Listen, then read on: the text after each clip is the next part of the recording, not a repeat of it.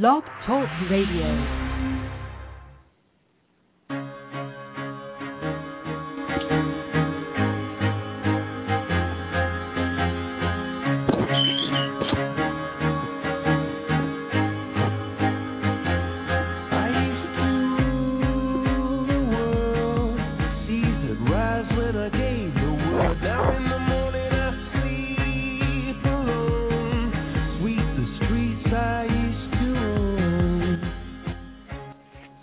Welcome everyone to This Week in Accountable Care. I'm your host, Greg Masters. Getting a slightly late jump here on doing this show. I just uh, am uh, going to say that uh, this last minute effort to organize my thoughts in a blog post uh, proved to be trying to get too much in before uh, the go live time here today. So we are broadcasting on Wednesday. It is the 29th of August. The end of summer is in sight. A very hot summer, no doubt, for uh, most of the country. We've been somewhat blessed and inoculated against the extreme heat here in San Diego, but uh, so be it. Today we're going to resume our broadcasting, which we've attempted to do weekly, and it just has been way too much with all the other things that are going on here in the content production, curation, distribution world here in social media. And uh, we're not just uh, restricted here uh, to this week in accountable care. Actually, the sponsor of this program is XanateMedia.com, and that's with an X, X-A-N-A-T-E Media.com. We produce a number of shows up to and including uh, This Week in Oncology with uh, noted uh, Twitter evangelist, Dr. Richard Just, aka at Kemosabe, the number one. We do that weekly. And we've been trying to keep this week at Accountable Care going, as well as the blog ACO Watch on a regular basis. Uh, and for those of you who are active in the content, original content production world, not simply repurposing and curating others' content, but producing it yourself, know that that takes a lot of work. A to be out there and capture it. B to actually then reduce it down in a way that makes sense, and then publish it and draw engagement in it by comments or sharing on Twitter and such. Anyway, with that as with that out of the way, I wanted to talk about the uh, news that's top of mind for me in the accountable care world because while we've had somewhat of a dormant summer, make no mistake, the market is just absolutely plowing ahead, whether you're looking at it solely from the purpose of CMS driven strains of accountable care organizations as codified in, in federal in law and then federal regulation, but look at what falls under the rubric of sort of look-alike or seems to be something resembling an accountable care organizations which really addresses the entire uh, range of entities that we're seeing announced on a near daily basis by the likes of Aetna, Blue Cross Blue Shield Association, some privately labeled integrated delivery systems, etc. That there's this massive movement into the accountable care uh, into fielding accountable care organizations in their respective markets. So I was actually uh, triggered into this today by an article that appears in Forbes. Let me pull it up here. i I've actually got this in draft form on the blog, but I don't yet have it published. And it uh, made some observations that I uh, is not uh, is not often that I uh, take a little bit of exception to having a, a slightly different horizon than many who are participating in the conversation of late. And it is uh, published on Forbes today, and it is titled uh, "Sign of Change: Doctors Offering Price Guarantee to Insurers" by Bruce Jepson again on Forbes. Let me open that one up because I want to summarize this and then talk somewhat about his observations in the piece. He writes Sign of Change Doctors Offering Price Guarantees to Insurers. Again, by Bruce Jepsen on Forbes. Japsen, J P S E N. Sorry, Bruce. In what could be a surprising and growing trend, one of the Midwest's largest providers of medical care is bringing a price guarantee to a new concept being pushed by the Obama administration that rewards doctors and hospitals for working together to improve quality. Milwaukee based Aurora Healthcare has formed an accountable care organization and is working with Aetna, Inc., AET, and WellPoint subsidiary Anthem Blue Cross and Blue Shield in Wisconsin that are packaging commercial health insurance products using Aurora doctors and hospitals that offer small and medium sized businesses a price guarantee. Uh, in the latest in the it's the latest in the evolution of ACOs, which are becoming a more popular option over costly fee for service medicine. ACOs link medical care providers together to improve quality. If the providers in the ACO achieve better outcomes, they share money saved with the health plans. Aurora executives say that they can promise the stable rates in what employers spend on health care as a result of improved patient outcomes and efficiencies. So let me divert there for a moment. And I started compiling this on my blog post on ACO Watch.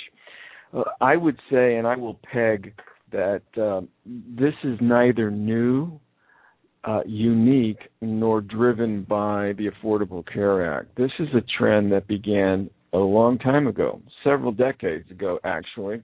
But let me put a face on it in terms of its most recent contemporary iteration, and that would date back to Geisinger's rollout of Proven Care. Uh, Proven Care is a bundled, packaged cardiac care services that's made available at a fixed price and a guarantee to the payer. And in this case, that payer happened to be the homegrown, home baked payer of Geisinger Health Plan. Okay?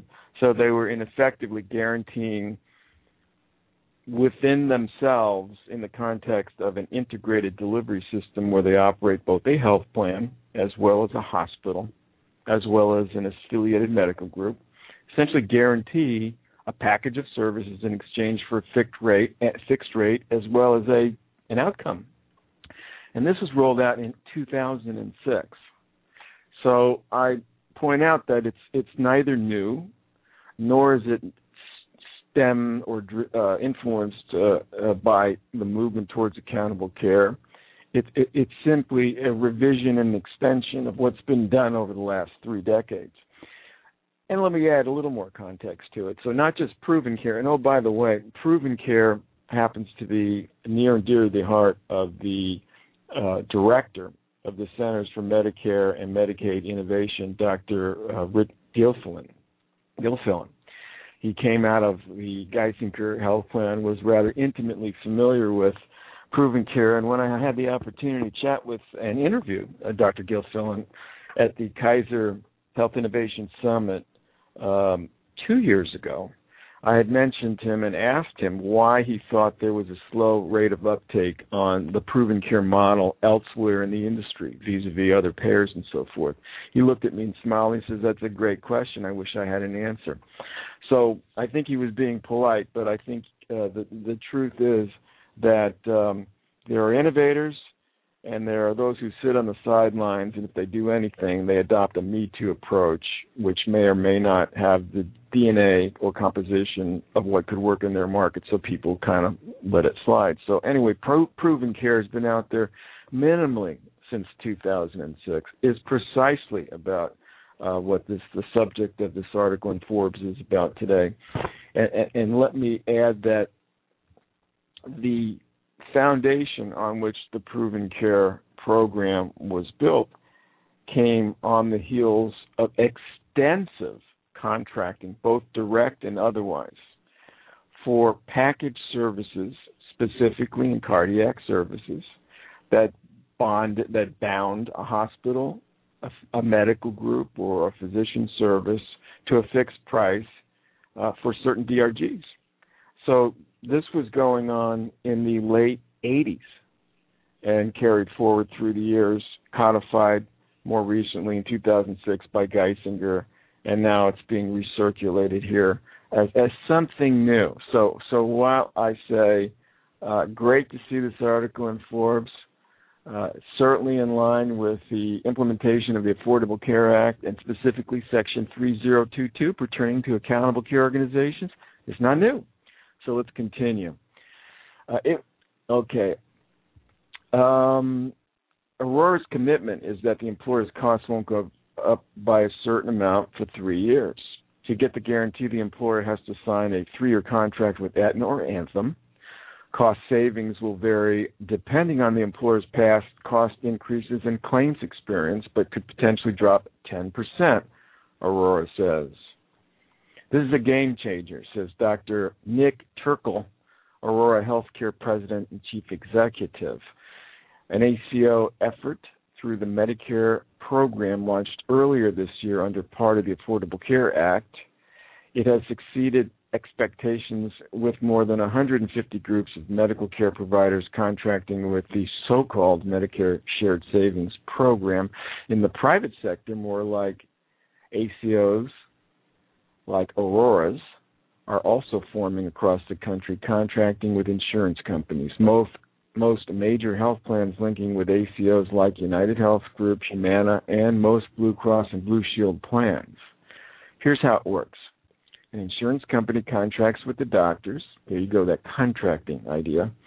And hospitals through an ACO. Previously, it was a PHO or an uh, or a physician hospital organization or an IPA on behalf of, some or a risk bearing medical group or some integrated care entity who would create the contract, which pushes high quality, less expensive rather than today's payment system that often leads to excessive care by paying for each treatment or procedure that isn't always better. So here you have the, the, the contract pricing, the fixed payment. In some cases it was uh, DRG tied, if not a, a, per capita payment via capitations which, by the way, ACOs do not do.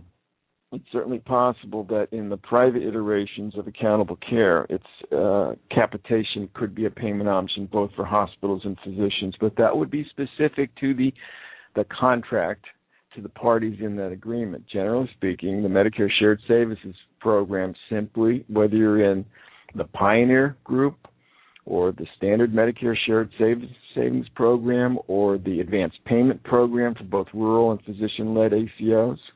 This is a fee for service program. The Medicare program is a fee for service program, and it deals with budgeted benchmarks and savings in relation to those budgets. It's not capitated. Anyway, Aurora says it has used its ACO to treat its own employees in recent years. This is usually the entry point your own employee base and saw its healthcare costs drop 2.4% in 2010, while most large employers saw their costs rise 10% or more by several estimates. It's interesting to note at the Digital Health Summit conference here in uh, San Diego recently, we had uh, Dr. Uh, Migliori, Richard Migliori, who I believe is senior vice president for medical affairs at the United Health Group, and he he uh, gave a presentation where he spoke about how United Health Group, applying these principles, was able to essentially arrest and reduce the medical trend factor for their employee health plan in such a way that they sustain benefits they provided incentives into the program, were able to increase the incentives to participate in the program, and held the program's claims experience to a flat to declining trend versus prior to program implementation. So this would be another version of an ACO program internally uh, articulated for purposes of an employee health plan and United Health Group obviously they're a health plan themselves, demonstrating it on their own population. They're actually demonstrating the results and walking that talk. To make this guarantee, we look at three years of each employer's claims history to determine exactly what type of care and how much uh, was of care was delivered, says Rick Klein, Executive Vice President for Growth Marketing and Development for Aurora Healthcare. We apply our own intelligence base. We apply our own intelligence based on our 15 years of experience with our employers. We look at the integrated value that Aurora Healthcare brings, and we put a guarantee on that understanding that if we provide all the care, we can be more efficient than the general market. Again, that from Bruce Japsen on Forbes, titled Sign of Change Doctors Offering Price Guarantees to Insurers. Another piece that uh, I want to bring to your attention was actually stimulated by a Kaiser Health News report. And we'll pull that one up here too, because it's on, actually I wrote a response to it to, on the blog. Uh, the title, the original title of the Kaiser piece is "Hospitals Look to Become Insurers as Well as Providers of Care." Story was produced in collaboration with the Washington Post by Ronnie Karen Raven on KaiserHealthNews.org. Published August 26. This story was developed in collaboration with the Washington Post. Michael Dowling, a Burley, Ireland native running one of New York's largest hospital networks, is prepared to turn his business model on its head. He wants to keep his hospital beds empty rather than full. Yikes, go figure. That's because the North Shore LIJ, that's Long Island Jewish Health System, with 16 hospitals and more than 300 outpatient centers in the Long Island and New York City area, is laying the groundwork to be an insurer as well as a provider of care. Like other chains across the country, it's under intense pressure from public and private insurers, as well as employers, to accept flat rate payments for care rather than reimbursements for every service. And that puts pressure on hospitals not just to manage costs, but to keep people well, in short, to act more like insurers. This is a huge, dramatic cultural shift, said Dowling, a president and CEO of North Shore LIJ, who expects it will take several years to market coverage to the general public. Once the system becomes an insurer, picking up the tab for hospitalization rather than generating revenue from it, more sources will be more resources will be devoted to preventive care, Dowling said. The last place I'll want you to be is in the hospital, he said. I'll be doing everything to get you to take care of yourself. Hospitals from Colorado to Virginia are exploring similar strategies spurred by rising costs and incentives in the health law. An estimated 20% of networks market an insurance product, including MedStar Health, serving the Washington Baltimore region with Georgetown University Hospital and eight other facilities. Another 20% are exploring doing so according to a survey last year of 100 hospital leaders by the advisory board. This trend is definitely picking up steam across the country, said Chas Roades, the firm's research officer. Shout out to Chas, active participant on Twitter. Really good stuff at the advisory board. So, you know, here again, it, it seems as if uh, the uh, attribution here is to the Affordable Care Act, which is is, is stimulating um, this these conversations around uh, integration. And um, integration is one of the proven models out there and has been demonstrated by those systems which have the right motivation and the right incentives.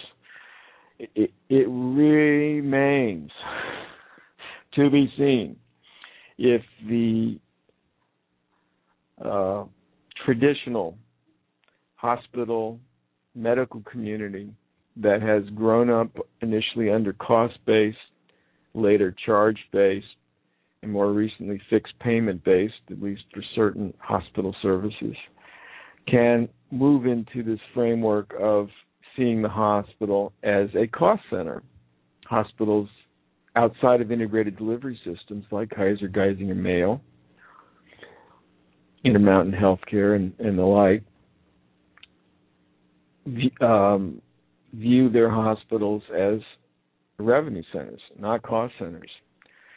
So the world, according to the health plan, where a hospital is an expense as opposed to a revenue center, is a shift that's going to occur if we are to believe this is a trend that's being uh, the picking up steam in the marketplace, stimulated in part by the Affordable Care Act, as well as decades of health policy uh, evidence that integration works properly incented and properly enjoined by like-minded people with a mission of patients first that it can succeed.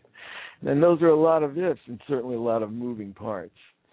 So it, it, it does remain to be seen whether this is going to happen. Now i want to running out of time here so i want to move to another article uh, but the the bottom line, I would I would direct you to ACOWatch.com and look for the post "Hospitals Back in the Insurance Biz: Good News or Bad News." Um, m- my concluding is uh, the prior version of this um, was not uh, was a, smear of integration on top of a production and fee for service mindset, and it was a train wreck in the making, and we witnessed a train wreck. So here we're going back at it, trying to take another bite of the apple this time. Hopefully things are different. When this happened previously, just I might add, it, we were able to keep uh, this esoterica, if you will, uh, health policy issues, the cost of medical care, the future, you know, medical, uh, the future affordability of, of hospital and physician services given average incomes and so forth. It mostly stayed contained inside health policy, healthcare leadership conversation. Today, the, the horse is out of the barn. The, the, the entire economy is at risk. Uh, the federal budget is is is at risk simply due to the cost of Medicare and Medicaid and projections over the next couple of decades that if we do nothing, it will just bankrupt the country. So it's no longer um, a contained conversation. But check it out hospitals back in the insurance biz, good news, bad news. And I absolutely love uh, my response from um, colleague uh, Vince Kuraitis over at the eCare Management blog who published a piece on the healthcare and the healthcare blog, where he, uh, titled. He actually he comes back at it and says, um, "Where are we now? Where are you, Vince?" He actually commented on the site and said, for those hospitals actually thinking about entering the insurance business, uh, his two cents was, uh, you know, essentially take a chill pill, and uh, he posted six reasons why you shouldn't do that. So I'd encourage you to check out the healthcare blog. But let me get back to the final piece I can talk about here, which ran in um, Information uh, Week Healthcare informationweek.com titled Eight Accountable Care Organizations Worth a Closer Look. And these are essentially, I believe, uh, profiling what we see in the Pioneer class. And I have done a drill down, or in the process of doing a drill down, of those pioneers, at least in the California area. Uh, several of which I am rather intimately familiar with um, including the Heritage ACO, uh, organized by Dr. Richard Merkin of uh, Heritage Provider Network. Uh, rather uh, long-term, successful, independent uh, player in the managed healthcare world, making a, a fairly significant stake, claiming a stake in the ground of accountable care organizations, being one, the other is uh, Monarch Healthcare, which just, just up the street a ways from where we are here in San Diego in Irvine. And Monarch is a rather progressive uh, uh, physician organization who, uh, in the last 12 months, actually wound up being acquired by United Health Group Optum.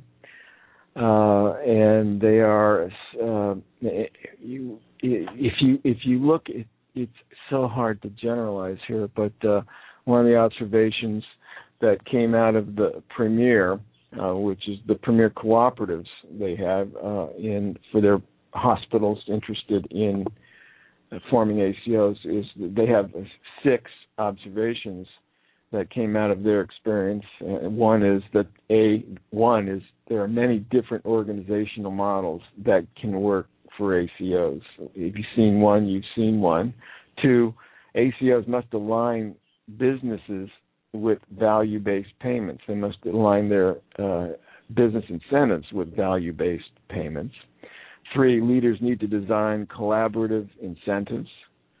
Four, ACOs need financial modeling to assess economic impact. Five, extensive investment in health information technology is needed to coordinate care. And six, ACOs must measure performance on a broad range of measures. So there you have a rather, you know, um, global footprint of um, of the room in which you can move to design essentially an accountable care organization. So it's it's really hard to classify um, a cookie cutter approach. No, it's not hard to classify. It's impossible, and it will not make sense for a cookie cutter approach. But Monarch, I like to relate Monarch here in California to Advocate in Illinois, in as much as the it, it would be one it's one example of a other than an integrated care community, a private medical community that came together to work inside of managed care that formed PHOs and IPAs and went after global payments and risk contracting and stayed together to jointly contract on behalf of hospitals and physicians who have survived. And they are now stepping up and into the ACO world and have not too long ago posted some rather promising results as to their experience. So anyway, with that, I'm sorry I probably bit off a little more than I could chew today in terms of viewing the headlines in the news and maybe delve a little bit too deep in just uh, some of these. But we will resume our broadcast. I'm going to start a deep dive into California Pioneer Class ACOs. We'll talk to each one of them individually and take a broad sampling of those entities that are in the advanced payment program. So with that, Greg Master is going to sign off. Hope you got something out of the program today, and if not, give us a try next time.